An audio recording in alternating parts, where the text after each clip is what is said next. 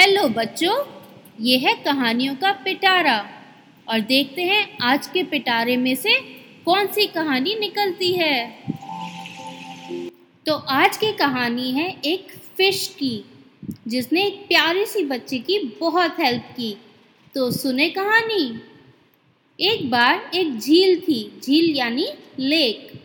उसके आसपास बहुत पेड़, पौधे और बहुत ग्रीनरी थी।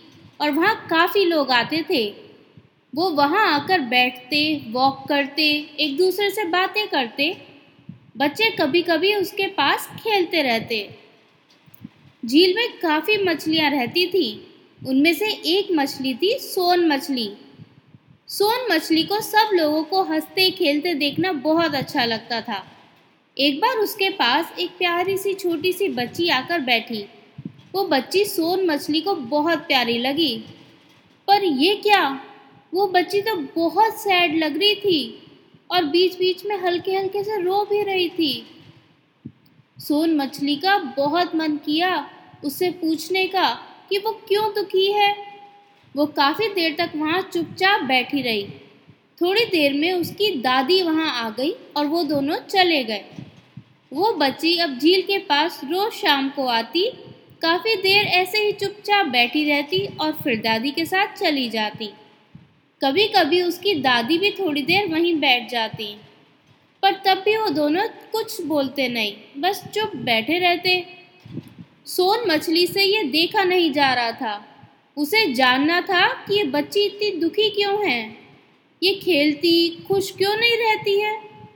सोन मछली फिशेस की प्रिंसेस थी, यानी राजकुमारी। और उसके पास कुछ पावर्स थी। और उनमें से एक पावर थी कि वो अपना रूप चेंज कर सकती थी। यानी वो थोड़े टाइम के लिए फ़िश से कुछ भी और बन सकती थी और फिर वापस फ़िश बन सकती थी। उसने सोच रखा था कि आज जब वो बच्ची आएगी तो वो उससे बात करेगी।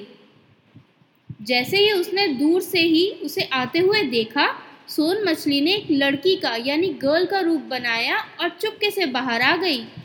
बाहर आकर वो भी उस बच्ची के पास आकर बैठ गई। उसने उससे कहा, हेलो, मेरा नाम सोन है। मैं रोज़ यहाँ आती हूँ। मैं कई दिन से तुम्हें यहाँ चुपचाप बैठे देख रही हूँ। तुम्हारा नाम क्या है? वो बच्ची सोन की तरफ़ देखकर धीरे से बोली, मेरा नाम शिखा है। उसके बाद वो दोनों वहाँ चुप बैठे रहे। अब सोन रोज लड़की बनकर शिखा के पास जाकर उससे बात करती।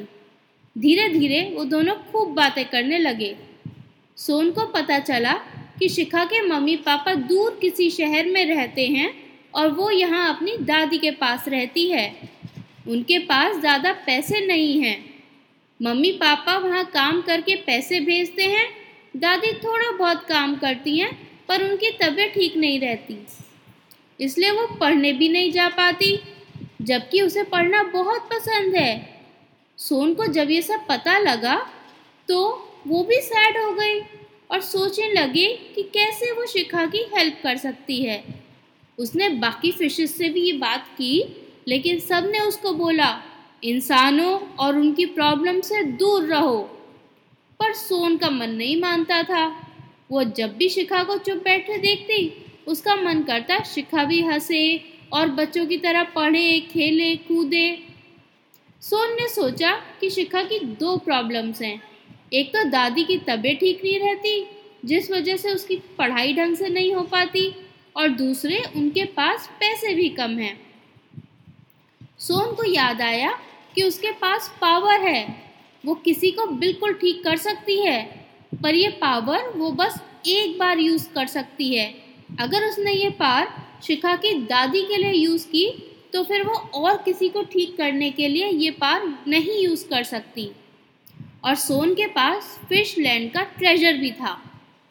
उसे पता था कि शिखा या उसकी दादी उससे ऐसे तो पैसे नहीं लेंगी, पर अगर दादी रोज़ यहाँ लोगों के लिए कुछ स्नैक्स बनाकर बेचने का काम करें तो वो पैसे अर्न कर सकती हैं और उसके लिए सोन उनको पैसे दे सकती है और बाद में वो धीरे धीरे सोन को पैसे वापस कर सकती हैं। सोन के मम्मी पापा उनकी हेल्प करने के लिए रेडी थे। अगले दिन फिर सोन गर्ल बनकर शिखा के पास गई। वे दोनों बातें करते रहे।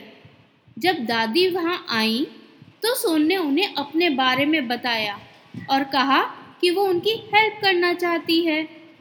सोन के बारे में जानकर वो दोनों सरप्राइज़ रह गए। दादी को तो सोन की बात पर बिल्कुल विश्वास नहीं हुआ।